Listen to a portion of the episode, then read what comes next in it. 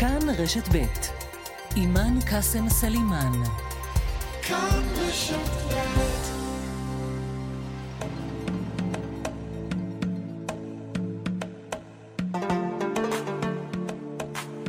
مرحبت مجازين لعنيانين عربيين بأرض وبعالم عم إيمان قاسم سليمان. مرحبت مجلة تتناول شؤون العرب في البلاد والعالم مع إيمان القاسم سليمان.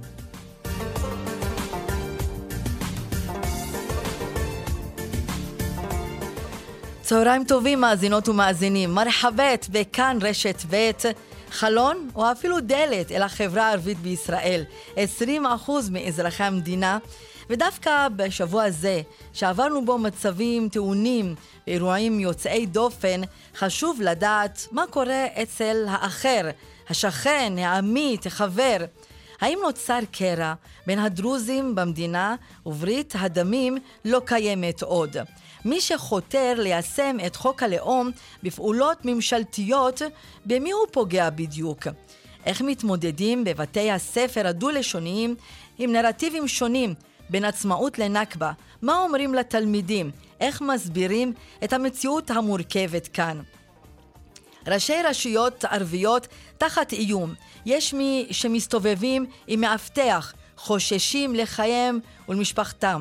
כאשר הרצח של שומר ראש עיריית טייבה זעזע את כולנו, מתברר שרצח אחר נוסף ייתכן שהוא עניין של זמן.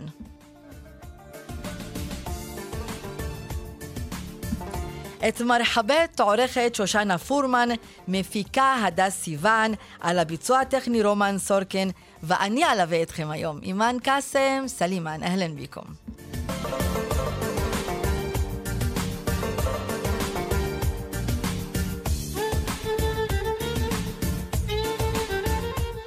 דוקטור רבי אבסס, אשת חינוך, פעילה חברתית, פוליטית, מי שהייתה גם חברה בוועדת טרכטנברג.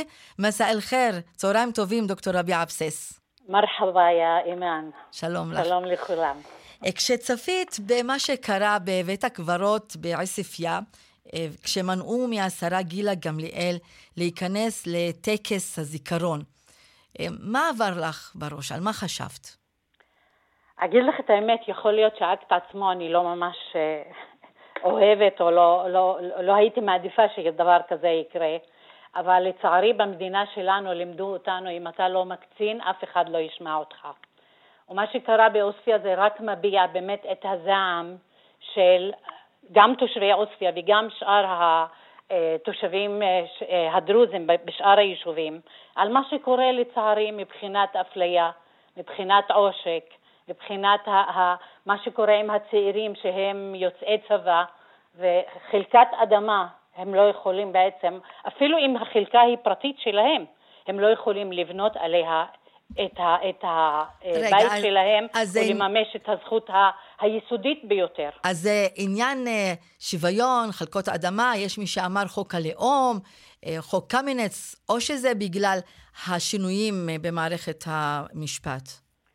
תשמעי, בוא נגיד כך, מה שקורה היום במדינה זה בעצם שגם האזרחים היהודים חשו מה זה אומר שהאדמה מתערערת מתחת לרגליים והדמוקרטיה היא בעצם עניין של זמן שלא נראה אפילו רסיס אחד שישאר ממנה.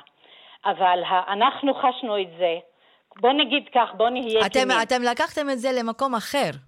בוא נהיה כנים, אף פעם לא היה שוויון, גם הדרוזים שהם משרתים בצבא והם שווים וממלאים את מלוא החובות שלהם, הם אף פעם לא היו שווים. אבל כשהגנו את זה בחוק יסוד, ויש גם חוק קמינץ שממש מציק ומכביד על כולם, אז בעצם הגיע הזמן שבאמת תשמיע את הזעקה שלך ואת צעקת הכאב שלך ותגיד די. בעקבות חוק הלאום, דוקטור רבי אבסס, ולאחר אירועי יום הזיכרון, האם יש עדיין ברית דמים בין המדינה לדרוזים? אגיד לך את האמת, אני שונאת או לא אוהבת, לא הייתי מעדיפה שיקראו או ישתמשו במונח הזה ברית דמים. אני רוצה ברית חיים. בואו נגיד, בני העדה הדרוזית, אוקיי, הם בעצם אנשים שקודם כל אין להם שאיפות לאומיות, והם קשרו את גורלם בגורל המדינה, משרתים שירות חובה כמו לא כל היהודים, אלא חלקם הגדול. באחוז גבוה, אחוז ההתגייסות. נכון, אז בעצם העניין הזה שחוקקו חוקים כאלה, ואז אתה אומר, באמת, ריבונו של עולם, עד לאן נגיע? ועוד מוסיפים על זה, אני בטוחה שתתייחסי לזה גם בתוכנית שלך, מה שר הגליל והנגב בעצם הצהיר לאחרונה. כן. לגבי, כל הזמן אמרו לנו, חוק הלאום הוא חוק הצהרתי, זה רק כדי להצהיר שמדינת ישראל היא מדינה יהודית. רגע, בואי נקרא כדי שזה יהיה מדויק, גם לגבי מי שלא עקב בישיבת ממשלה, הקרובה נעלה החלטה היסטורית, הציונות תהיה ערך מנחה ומכריע בכל פעולות משרדי הממשלה, נמשיך להניף את דגל הציונות למען ההתיישבות והביטחון, ההחלטה תאפשר לנו לתת עדיפות ללוחמי צה"ל, להוצאי צבא, לבסס את זיקת העם היהודי לארצו ולחזק את הנגב, הגליל ויוש. אז רגע, הוא מזכיר פה את לוחמי צה"ל, אז את הדרוזים זה כנראה חוק הלאום, זה בעצם, עכשיו הוא מיישם, חוק הלאום, כפי שכינו אותו חוק הצהרתי, הוא לא עוד חוק הצהרתי, אני לא האמנתי מלכתחילה, וכולם אמרו לי, מה זה מפריע לך? זה רק חוק שמגדיר את יהדותה של המדינה. ואני אמרתי לו, עוד יבוא היום ובקרוב, שאנחנו בעצם נראה שיגזירו חוקים ויגזירו החלטות מהחוק הזה. ממה את חוששת? אנחנו רואים הלכה למעשה, זה קורה. ממה את חוששת? שמה יקרה? אני אגיד לך, כאזרחית המדינה, במיוחד כאזרחית לא יהודית, אוקיי? לא רק כדרוזית, אלא בכלל, כי זה הולך לפגוע בכל אזרח שאינו יהודי. ואני, חוק הלאום, לא הוציא אותי מהכלל הזה. אני בעצם נכללתי בחוק הלאום, כמי שלא זכאי לקבל את הזכויות שלו. טוב, עכשיו, לגבי התחושות, האם יש תחושה גוברת בין הדרוזים שהם פחות ישראלים היום? שאולי הם שווים, בין שווים רק פעם בשנה, בטקסי הזיכרון. זהו, אגיד לך את האמת, אני שומעת את המשפט הזה, והוא מעורר בי ממש צמרמורת, כשהצעירים צועקים, שאנחנו בעצם זוכים בחלקת אדמה או בשוויון, רק בבית הקברות. זה מאוד מזעזע. אז אני אומרת, הגיע הזמן שבמדינת ישראל, שהיא מדינה באמת נאורה, ומדינה שנחשבת כפנינה במזרח התיכון, שישכילו ויפסיקו עם הגזענות הזו, ויפסיקו עם החלטות הגזעניות האלה שלא יובילו לשום מקום. זה רק יוריד את המדינה לתהום עמוקה ולנקודת העל חזור.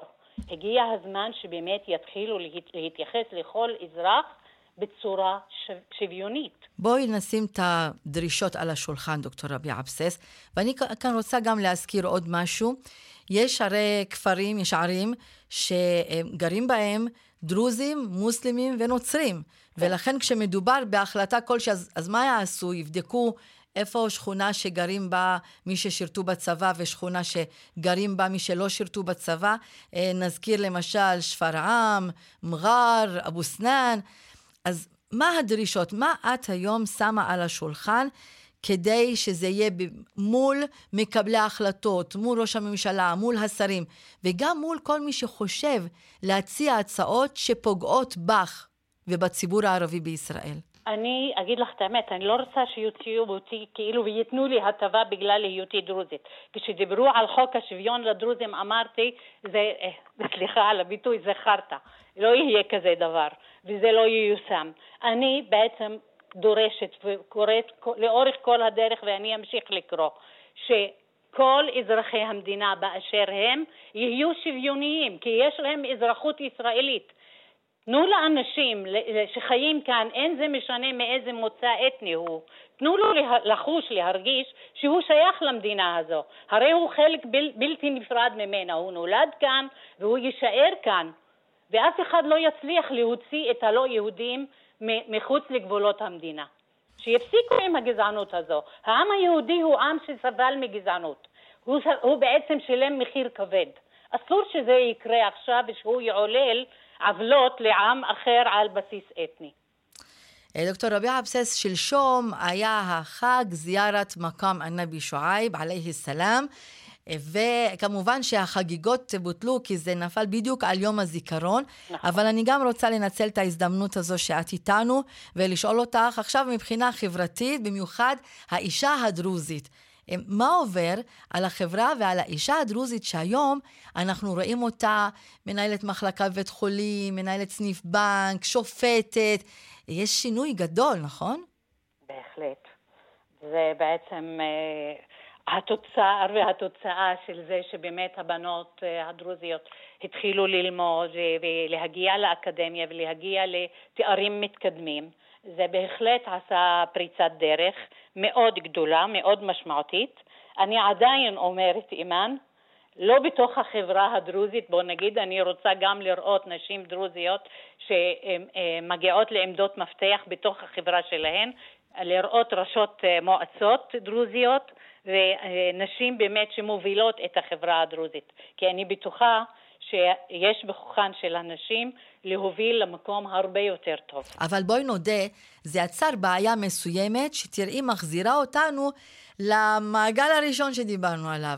זה שברור שכמובן הנשים הדרוזיות, הבחורות לא משרתות בצבא, ככה זה היה, שהחובה היא רק על בחורים, כן. ואז הבנות הולכות לאקדמיה, הבנים הולכים לצבא, אחרי הצבא לא הרבה חוזרים לאקדמיה, זה יצר פער בין נשים וגברים בחברה הדרוזית, וממה שאני קראתי מחקרים שזה אפילו גרם לעלייה באחוז הגירושים. נכון. האם זה אכן, ואיך אתם מנסים לטפל בזה? אגיד לך את האמת, את בדיוק נגעת בנקודה מאוד כואבת, שאני אישית לה. יש לי איזושהי יוזמה היום עם החיילים המשוחררים, כי אני עירה לבעיה הזו, ואני עירה בעצם, בוא נגיד, תוצאות עוד יותר מקשות וכבדות שתהיינה בחברה הדרוזית, כי אנחנו, מה לעשות, מתחתנים, הצעירים והצעירות מתחתנים בתוך החברה הדרוזית, ואין נישואי תערובת. כן. אז מה שאמת נכון הוא, אני אומרת ככה, אסור לעצור את הבנות ולעצור את ההתקדמות שלהן, אם זה באקדמיה או בקריירה וכו', אלא פשוט מאוד אנחנו צריכים באמת לקחת לידיים, וגם המדינה צריכה לקחת על עצמה את החובה הזו לתמוך ולעזור. לגבי החיילים המשוחררים, היום יש לי תוכנית שאני עשיתי אותה יחד עם עמותת עמית לדרך, שהיא פעילה בחברה היהודית, בפריפריה בחברה היהודית, ויש לנו תוכנית של 13 צעירים, שהם בעצם בתוכנית של מה שנקרא הכוון לאקדמיה ולתעסוקה. ואני כבר רואה, אנחנו כמעט חצי שנה בתוכנית הזו, כבר אני רואה שזה באמת מביא לתוצאות חיוביות לפריצת דרך. הכוונה היא להרחיב את זה לכמה יישובים, אבל איך אומרים, יד אחת לא תצליח למחוא כפיים, כן. אנחנו צריכים עוד ועוד אנשים שיזמו ויעשו תוכניות באמת למען שנביא את הצעירים שלנו גם כן שיצליחו. אתם צריכים גם מימון ממשלתי, איזשהו שר, איזה מישהו שגם יתרום לזה. דוקטור רבי עבאס, אשת חינוך, פעילה חברתית, פוליטית, קצת באיחור, אבל אני אגיד לך זיארה מקבולה, דוקטור רבי עבאס, שוקרן, ושיהיה לך בהצלחה. תודה רבה לך. תודה רבה לך, אלף שוקר, להתראות. ביי ביי. יונתן חורי, מסע אל חיר יונתן. אהלן, שו אחברק אימן? תמם, אלחמדוללה. כל עם ואנתי באלף חיר. תודה, כל כך הרבה חגים היו בתקופה האחרונה, פסח, פסחה ועיד אל-פיטר, נבי שועייב, עליו סלאם. טוב, ג'ונתן, לפני שאני... גם ביום העצמאות, הכל חגיגות ביחד. אז זהו, עכשיו אתה נוגע בסוגיה, לפני שאני קוראת את מה שאתה כתבת, צייצת, בוא קודם נבהיר מי אתה ומה אתה עושה בחיים, יונתן. אז אני פעיל חברתי, כבר בערך כעשור פועל לקידום החברה הנוצרית בארץ, אם זה בשילוב לצבא או לשירות הלאומי, וגם בדיפלומטיה ציבורית בעצם בחול, כמעט לאורך כל העשור האחרון. אתה בן לקצין צד"ל. נכון, כן. מודה באשמה. תשמע, יש פה דברים ומהלכים היסטוריים שהיו, שאנחנו לא קשורים אליהם, אבל אנחנו כאן שנפל עלינו, בוא נגיד. טוב, עכשיו אני רוצה לקרוא את מה שכתבת, ושתסביר לנו למה כתבת ומה אתה מרגיש. החלטות מהסוג הזה פוגעות בי, האזרח הישראלי, הנוצרי, הצדלניק והלבנוני, הפשוט שכל מטרתו לחיות את חייו בכבוד במדינת ישראל היהודית, אבל גם החשוב לא פחות הדמוקרטית.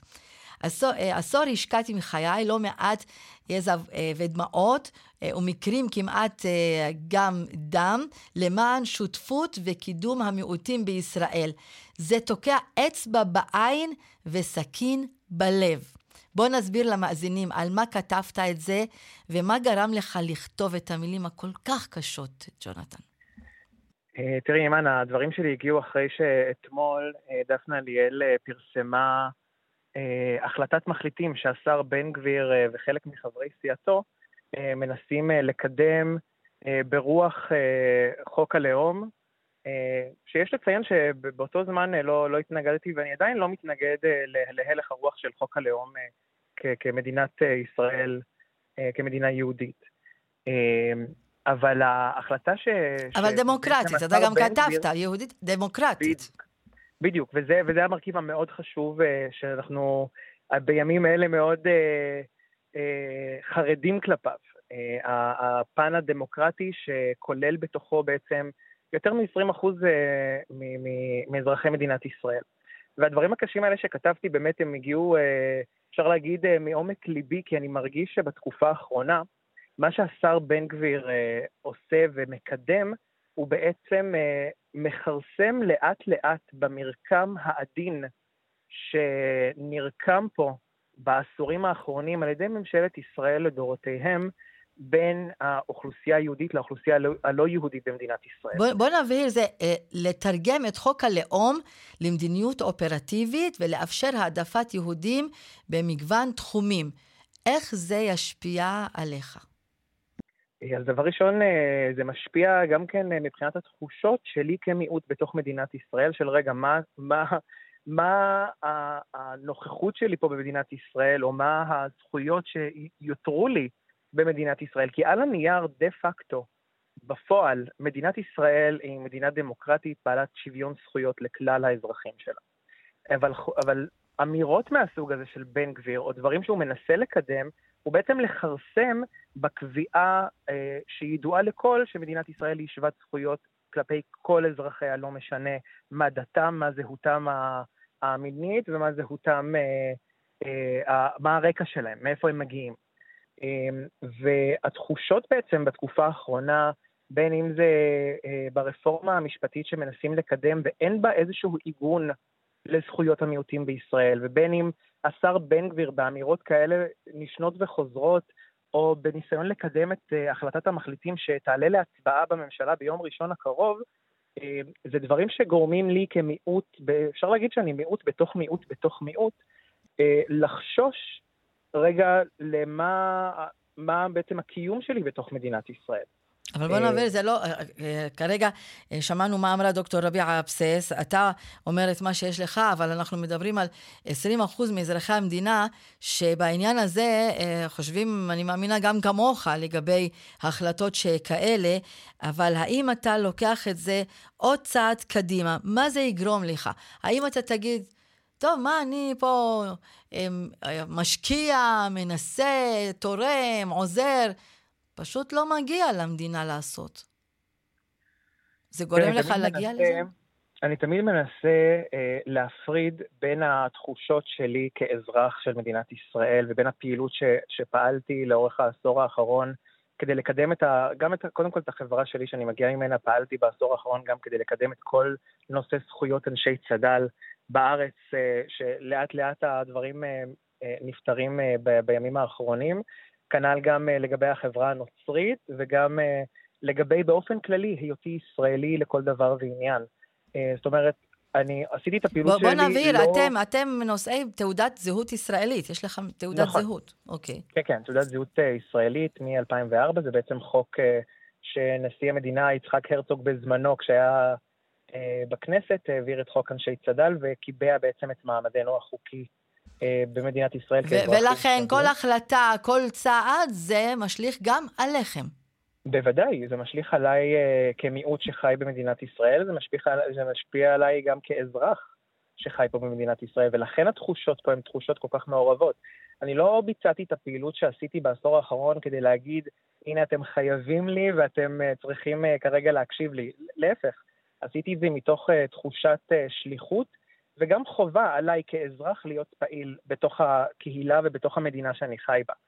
אבל התחושות שכרגע עוברות בי ובפעילים רבים אחרים, שאני שומע מהם את הדברים האלה, זה בעצם לאט לאט, כמו שציינתי, בן גביר וחבורתו כרגע מכרסמים במרקם העדין הזה שנוצר כאן בין המיעוטים במדינת ישראל לבין הממשלה ובין בעצם המדינה כולה. אז מה תעשו? האם יש צעד מסוים שאתם מתכוונים, שאתה מתכוון, כי אמרת שאתה לא לבד בעניין הזה? כן, אז כרגע תמיד אומרים, יש את האמרה הזאת שאומרים, אף אחד לא יצטער על רעיון שהוא לא נתן, אז אני כרגע בתחושה של, אני ארגיש שאני אצטער במידה ואני לא אתן את הרעיון הזה, או לא אתחיל לדבר בעצם בכל רם את התחושות, או לתרגם את התחושות שעוברות בנו, לידי מעשים. בסופו של דבר, כרגע, אני רוצה לנסה רגע את הבמה שלך כאן אימן, ולפנות לראש הממשלה נתניהו, שבזמנו, גם בשנת 2014, אני הייתי בכנס הזה, וגם דיברתי בכנס הזה, בכנס של פורום קידום העדה הנוצרית, כשנתניהו נאם ודיבר על החשיבות של השותפות בין המיעוט הישראלי, לבין הממשלה, ובין להיות חלק אינטגרלי מהמפעל, אפשר להגיד גם הציוני, אבל מהמפעל שקוראים לו מדינת ישראל, כדי להיות גם אחראים לשגשוג שלה. אני מבקש מראש הממשלה נתניהו, שאני עדיין רואה אותו כאדם האחראי, לא רק לגנוז את הבקשה של השר בן גביר, אלא לבטל אותה לגמרי, להצביע נגדה. באיזשהו מקום נראה לי מנהיגים נשפטים על ידי בין אם הם רצו את טובת הממשלה שלהם או את טובת המדינה, ואני קורא לראש הממשלה נתניהו לשים את טובת המדינה ואת כלל אזרחי מדינת ישראל בראש מעייניו, ולא את שלמות ממשלתו. ואני חושב שאנחנו נמצאים כרגע בעידן מאוד קריטי, שרגע לפני שאנחנו מאבדים כאן את המיעוט הישראלי, שעוד רואה את עצמו כחלק ממדינת ישראל, ואני לא רוצה לראות את זה מתפורר. אני רואה חשיבות מאוד גדולה לזה. כמה אתם נמנים היום? כמה יש משפחות? הרי אתם כבר בנים של, ואני חושב גם נכדים של, מיוצאי צד"ל. נכון, כרגע אם הייתה לנו מצטיינת נשיא ביום העצמאות האחרון, שמגיע ממשפחות צד"ל מחיפה, שנולדה כאן בישראל, כבר אחרי שהוריה הגיעו לישראל, ואנחנו בערך כ-3,500 איש, ו-95% מאיתנו מתגייסים לצבא ולשירות הלאומי.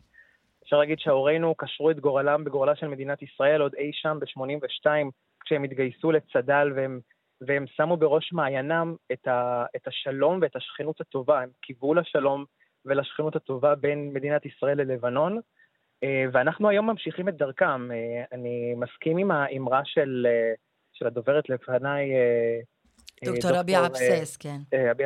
כן, היא ציינה שהיא לא אוהבת את המונח ברית דמים, ואומרים את אותו דבר על אנשי צד"ל, אני מסכים איתה באמרה הזאת, אני חושב שזאת ברית אחים, היא צריכה להיות ברית חיים, שבעצם אנחנו שואפים לחיות חיים משותפים וטובים ביחד, וזה מה שאני מקווה ש... יונתן, אתם משתתפים בהפגנות נגד השינויים במערכת המשפט? שמעתי על בודדים שהחלו להשתתף, מהצעירים בעצם של משפחות צד"ל, אבל לא במספרים גדולים, כמו שאמרתי לך, אנחנו בערך כ-3,500 איש, אנחנו לא מהווים פה מנדט או כל מאוד... עכשיו אחרי שאתם רואים פרויקט שכזה, יוזמות שכאלה, אתה חושב שזה יגרום לכם להגיד, רגע, גם לנו יש אמירה, אנחנו אזרחים. כן, אני חושב בעצם זה שאני יוצא ומדבר מראה שאנחנו רואים את עצמנו כשותפים בלתי נפרדים לכל החלטה שמתקבלת פה במדינת ישראל, מכיוון שאנחנו רואים את עצמנו כישראלים לכל דבר, ואני שומע גם מחברים שנמצאים, רבים מהם נמצאים במוקדי כוח בתוך מדינת ישראל כולה, אם זה מהתעשייה הרגילה ועד תעשיית ההייטק. כמובן, כל אחד מאיתנו יש לו את הדעות שלו, אבל בסופו של דבר כולנו כן רואים את עתידנו כאן בישראל, חלקנו כבר בנו משפחות פה בישראל, ורוצים לראות אותם גדלים וממשיכים לחיות כאן. ולכן באיזשהו מקום אני יוצא היום באיזושהי זעקה של לבקש רגע לעצור שנייה ולחשוב על המיעוטים שנמצאים כאן, ובציוץ שכתבתי רשמתי שם שזה אצבע בעין וסכין בלב, אבל זה שניהם מתייחסים לשני מנגנונים שונים. טוב, האצבע בעין היא אצבע בעין כלפי כל אזרח ישראלי שרואה את עצמו כל אזרח ישראלי לא יהודי, שרואה את עצמו כחלק בלתי נפרד מהחברה הישראלית. יונתן, כן. והסכין בלב, זה הסכין בלב לפעילים בעצם, שהקדישו את חייהם למען השותפות הזאת. בואו נזכיר שהחיילת היא נאיה דיאב, שקיבלה גם עוד הצטיינות הנשיא.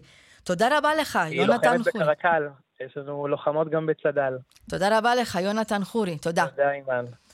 מיכאל פרג'ון, מנהל הגנים הדו-לשוניים של יד ביד בחיפה.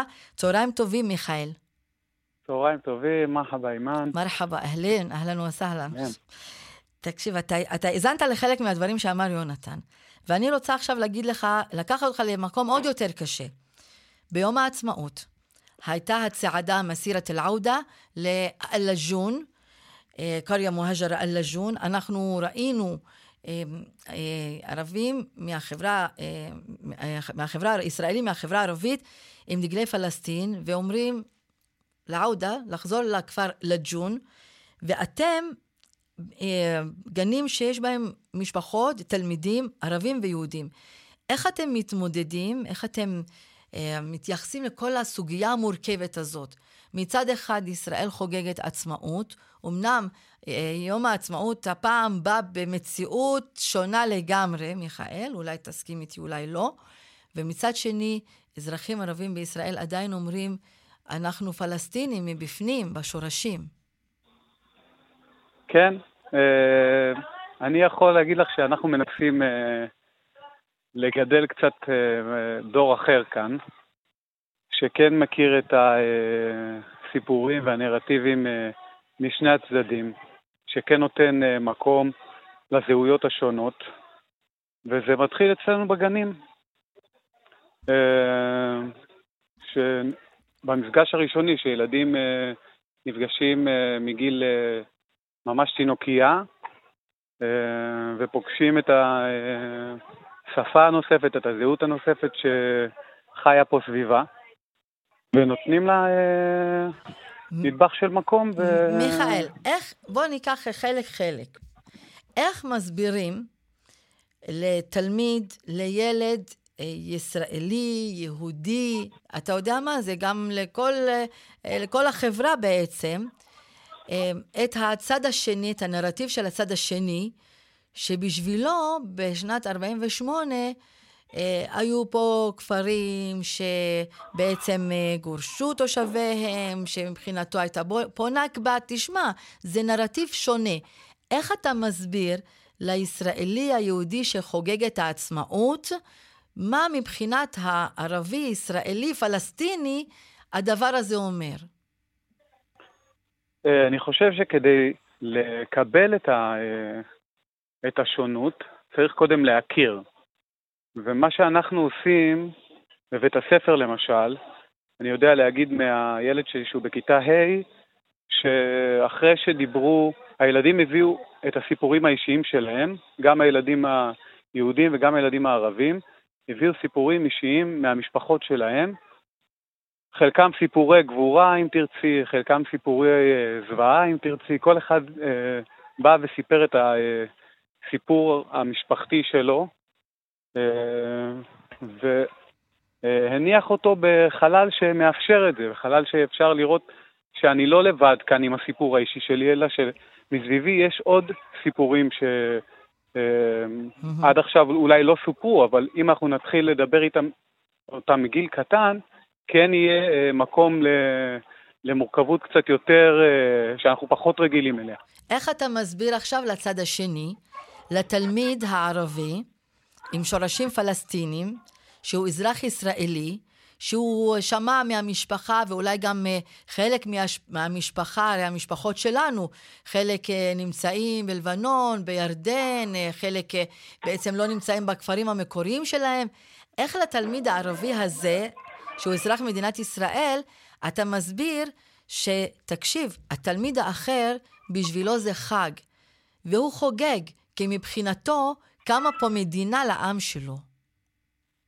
נכון, ואפשר לקבל את המורכבות הזאת ברגע שיש קשרי חברות, ויש איזושהי הבנה שלא אנחנו מעצם קיומנו אחראים לה, אלא אבל כן יש מעצם קיומנו זכות למקום שלנו להיות פה.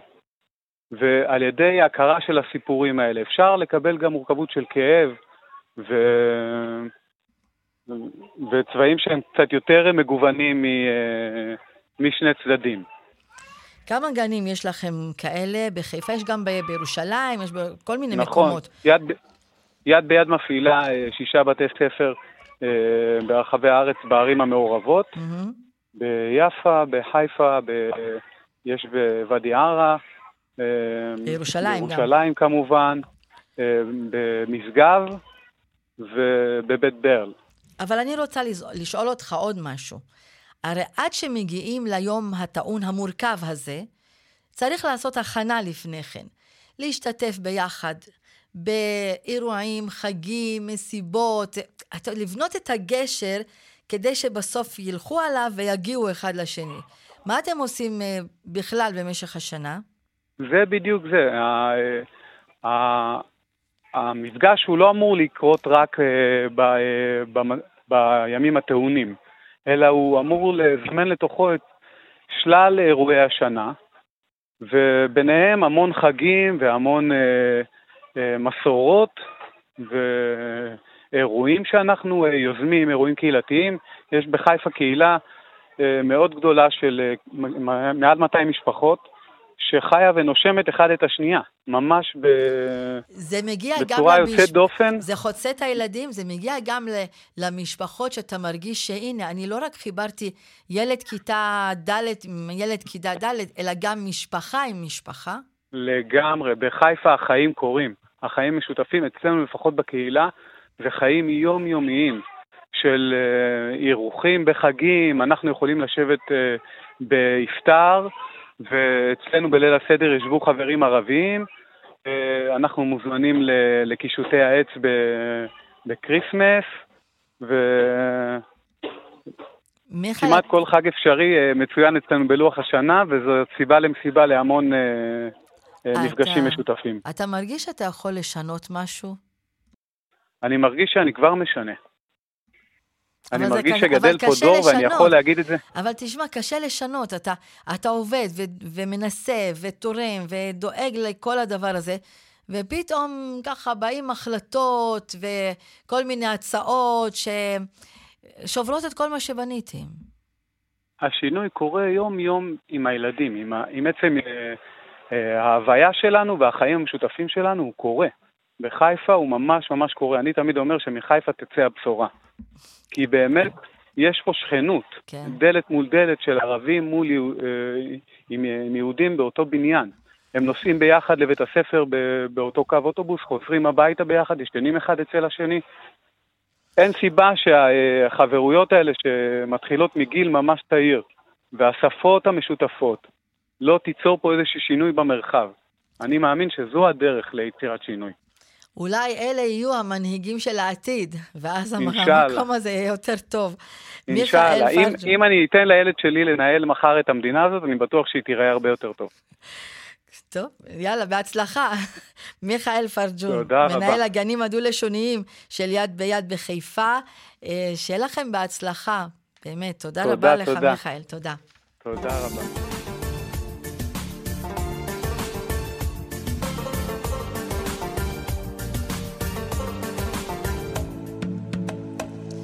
אנחנו רוצים לעבור כעת לנושא אחר, הרצח של שומר הראש של של עיריית טייבה, שוער מנסור, של ראש עיריית טייבה, שוער מנסור, אדיר גאנם מלמגר, זעזע את כולנו בעצם, אבל זה לא מקרה יחיד.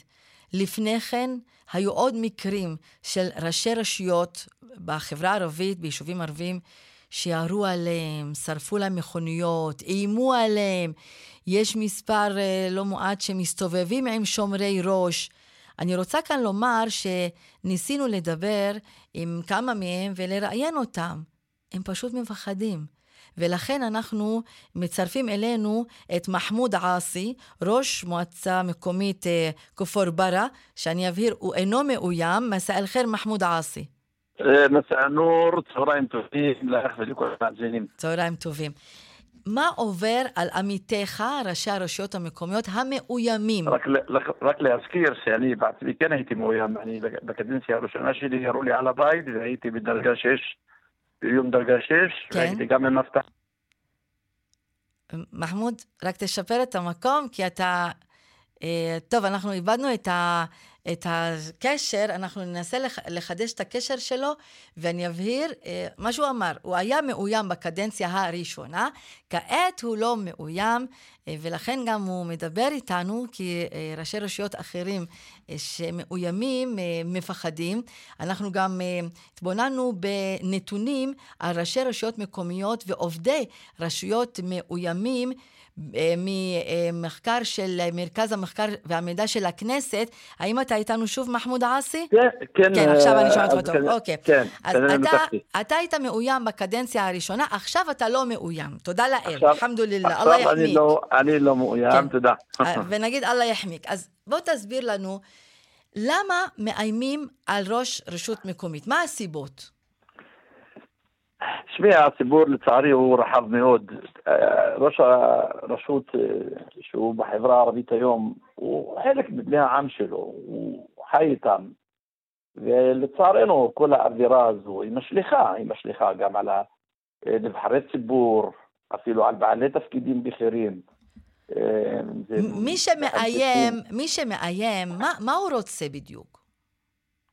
היום לצערי אובדן השליטה והאנרכיה וחוסר האכיפה של כל מעשי האלימות הפך להיות איזשהו מין מנהג קל לעשייה, ואז הרבה יותר קל להשיג, כל בן אדם יכול להשיג את מה שהוא רוצה דרך איום, דרך אלימות, ואז זה הרבה יותר משתלם. למה בעצם לפנות לארכיות משפטיות אם אפשר לעשות את זה ככה באיזשהו מסר מאיים, והוא יודע שהמסר הזה נקלט, וברגע שהוא נקלט נכון, אז מי יכול להיות חסין אותו ערב שלא יראו לו על הבית, או לא יצרפו לו את הרכב, או לאשתו, או לבנו, או כל אחד בני משפחתו. לכן זה דבר שהוא מורכב, זה דבר שהוא לא פשוט. כל אחד שהיום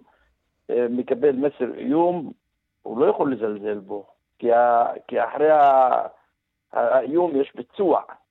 זה ככה הפך להיות איזשהו דבר שהוא שגרתי. עד איפה מגיע הביצוע? כי במקרה האחרון היה רצח של שומר ראש, של ראש עיריית טייבה, אבל היו מקרים שזה הגיע לירי אל תוך הבית, שריפת מכונית. עד איפה זה מגיע? אני אזכיר לך, אימן, היה, אם אני לא זוכר, גם פעם צעתו של שומר של רמד ג'רייס, שהוא היה ראש עיריית נצרת בזמנו. אני זוכר עוד שהיה בקדנציה הראשונה שלי. היה אירוע שגם ראש מועצת ג'ת בעצמו ירו ובצעו אותו פצעים קשים, הוא היה בטיפול נמרץ. היה רצח של מנהל בית ספר בטייבה, שעוד הוכיל את הפתיחה של הבית ספר עם כל סגל המורים, ונכנס איזה רעול בנים וירה בו, והמון מקרים קרו, ויש המון מקרים שלא בענפו. אני מבינה ממך שזה לא רק איזו הודעה בוואטסאפ, זה מגיע לירי ומגיע למשהו שמאיים על החיים, איך אתה הסתובבת עם שומר ראש? זה לא נוח. בן אדם קודם כל, במיוחד, נבחר ציבור, הוא חייב להיות קרוב לאנשים. פחדת? תקשיבי, זה ברגע שקודם כל זה לא סתם ממנים שומר, הלו יש מומונים ויש יחידה להבטחת אישים ושמדועים מהמשטרה שכן יש להם מידע שאתה עדיין באיום, אז אפשר לזלזל. ברגע שמדועים באופן רשמי שאתה מאוים, אז זה מאוים. כל יום אנחנו שומעים על מקרה רצח, ואנשים גם בעלי מעמד, אימאמים של מסגדים, אני שמעתי על מקרה של איום על ראש מועצה בגלל חצי משרה של תפקיד גננת. זה מגיע עד שם? זה יכול להגיע לדברים, לרזולציה אפילו יותר נמוכה. ברגע שזה הופך להיות איזשהו כלי סחיטה לכל דבר, אז זה יכול להגיע לרזולציה אפילו יותר נמוכה. מה עושים? רק אכיפה.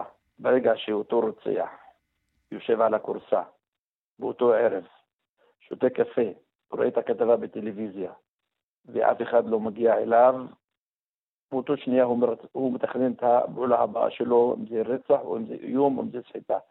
ולא רק, הוא גם נותן את המסר לאחרים, שלמה לי אם יש כזה, הדרך הוא כזו קלה, אז אם יש לי איזשהו חשבון עם מישהו, אז ככה אני אסגור אותו. למה ללכת עוד ולתלונן, וללכת לבתי משפט, וכך לשנים? אז אני אעשה אותו פעולה, וככה אני משיג את מה שאני חושב שקל לי להשיג. אגב, אני רוצה להגיד לך, וחשוב להבהיר את זה, פעם, ואני שומע את מדברים הרבה על משפחות פשע, ואני לא, היום זה כבר מיותר לומר את זה לא אורגני פשע. אני חושב שלצערנו, היינו בתקופה שהיה, תקופה של, אבל לפחות היו קווים אדומים, היה נורמות, ידעו, למשל אורגני פשע, ידעו ש... היה להם כללים כזה של כבוד. לא פוגעים בילדים, לא פוגעים בנשים. לא פוגעים בנשים. לצערנו היום זה אנרכיה. זה לא ארגוני פשע. מה אתה דורש מהשר לביטחון לאומי, איתמר בן גביר? אני חושב אמרתי את זה מול מומונים. אמרתי, קודם כל אני לא קונה, בואו חייב להעביר את הנקודה הזו, היא חשובה מאוד. אני לא קונה כי זה תרבות, זה לא תרבות שלנו, ואני לא קונה את זה ואני לא מוכן לקבל את זה. ואני אגיד לך למה. אמרתי את זה פעם בשולחן עגול, מול הרבה בעלי תפקידים והשפעה. אמרתי, אם מחר תודיעו שאנחנו נותנים איזה יום חופש לכל משטרת התנועה בישראל, אתם תראו עבירות התנועה בכל המגדרים וכל המגזרים ללא שום הבדל. זאת אומרת, היא חגיגה של כל הנהגים, ידעו שהיום אין אכיפה, אז כל אחד כבר לא משנה, הוא ייסע איך שבא לו, ללא חגורה, ואולי לא גם לא יתציית לתמרור, היא יודע שאין אכיפה. זאת אומרת, יש אנרכיה, אז היום מותר להכל. כנ"ל מה שהיום קורה אצלנו בחברה הערבית. ברגע שיודעים שהסיכוי שהוא יגיע לאותו רוצח, גם אם זה לא הגיע לרצח, כאילו שרף מכונית, ירה על הבית, איים, אפילו זה פוגע מורלית לא פחות מרצח. מה את חושבת ששורפים רכב של גננת או של מנהל בית ספר או של אשתו של אותו איש? זה נעים? זה לא נעים. מה עבר על המשפחה שלך באותה תקופה שהייתה מאוים? קודם כל זה דבר טראומטי, ברגע שיורים באמצע הלילה ויש ילדים קטנים ומתעוררים על קולות של יריות ואפילו פגיעות בקירות. זה דבר ברור שאנחנו לא נמצאים באיזשהו חזית מלחמה, אנחנו יישוב שהוא אמור להיות שלווה, וזה בעיה. אני אומר לך, שאלת אותי מה היית רוצה, אני חושב שכל מילת המפתח בו היא אכיפה. ואגב, זה לא רק תלוי רק במשטרה, אני חושב שזה גם בו, יש איזו קונספציה מוטעית, זה לא רק משטרה. משטרה היא כלי, היא חלק מכל הנוסחה, זה משטרה, זה חוקים, זה בתי משפט, הדלת המסתובבת. כל הדבר הזה, זה צריך... אני אוסיף, מחמוד עאסי, זה אזורי תעשייה, זה גנים ציבוריים לילדים, זה מרכזי ספורט, זה מגרשים, זה בריכת שחייה, זה המון דברים, מחמוד עאסי. ברור שאני כראש רשות, אני רוצה לדבר גם על הקטע הזה. עכשיו, בצד שני, שזה גם מה שאתה אמרת, הבערים, צריך לסגור בערים. מחמוד עאסי, ראש מועצת כפר ברא, ואנחנו מאחלים לכולכם בעצם באמת שלא תצטרכו לא לשמירה ולא תהיו מאוימים, ובאמת אללה יחמייקום, זה מה שיוצא לי מהלב כעת. תסלמי, תודה. הקול שלך חשוב, את ועמיתייך העיתונאים, כי צריך הסברה, אנחנו חייבים מישהו שיעיר אותנו מהדרך הזו שבסופו של דבר אנחנו נמצא את עצמנו. תודה רבה לך מחמוד עאסי, שוקרן, תודה רבה. העיתונאי החוקר עמיתנו אורן אהרוני, שלום לך אורן. צהריים טובים. צהריים טובים. אתה, היו לך סדרת כתבות ואתה ממשיך לעסוק בנושא הזה, ארץ עיר, כתבות על מנהל לא תקין ברשויות המקומיות, ואני רוצה לשאול אותך, האם האיום על ראשי רשויות גורם לשחיתות, או השחיתות גורמת לאיומים עליהם? אני חושב שאחד מוביל לשני, כלומר, אני לא יודע מה מתחיל, אני חושב שזה מין מעגל כזה, מעגל קסמים, של גם שחיתות שמובילה לדברים האלה. צריך לומר שהסיפור הזה, דיברתם על אכיפה עכשיו, ובאמת האכיפה שצריך לדבר עליה היא לא רק אכיפה משטרתית, כי פשע יש, פשע יהיה, הוא נמצא בכל מקום, כמובן יש יותר ויש פחות, וזה דבר חשוב לטפל בו, אבל זה לא רק. יש הרבה גופים מסביב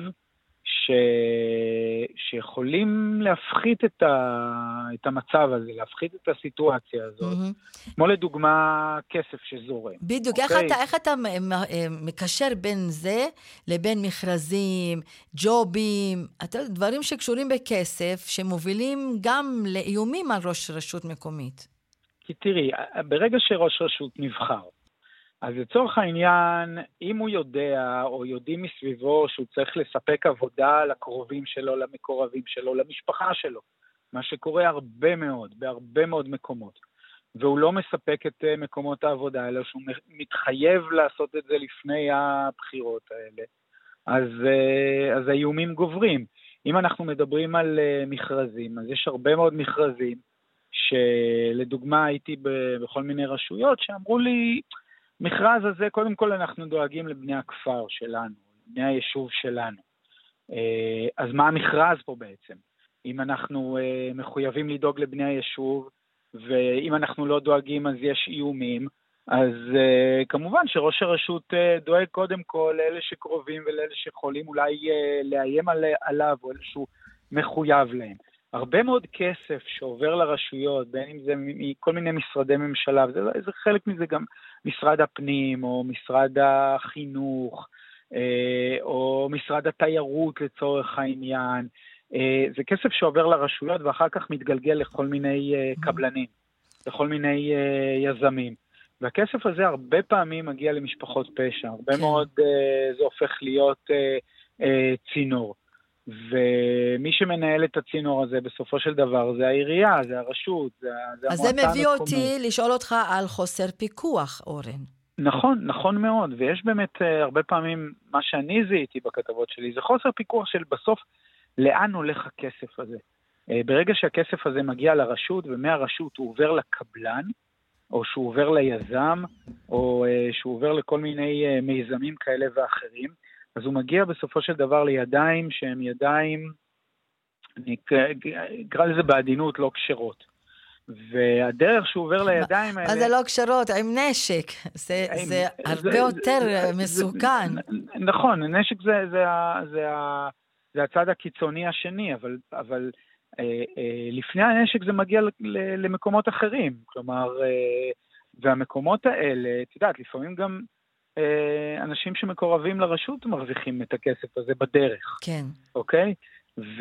ואז יש איומים על ראש הרשות. והאיומים האלה הרבה פעמים מגיעים לירי ולאלימות. אני יכול לתת לך דוגמה. היה צריך לעבור תקציב באוספיה. והתקציב הזה לא עבר. וברגע שברשות מקומית תקציב לא עובר, אז הקואליציה מתפרקת, אז המנדט חוזר, אמור לחזור לפחות, למשרד הפנים ולבחירות חדשות, ברגע שהוא לא עובר. ואז ירו שם על חבר מועצה.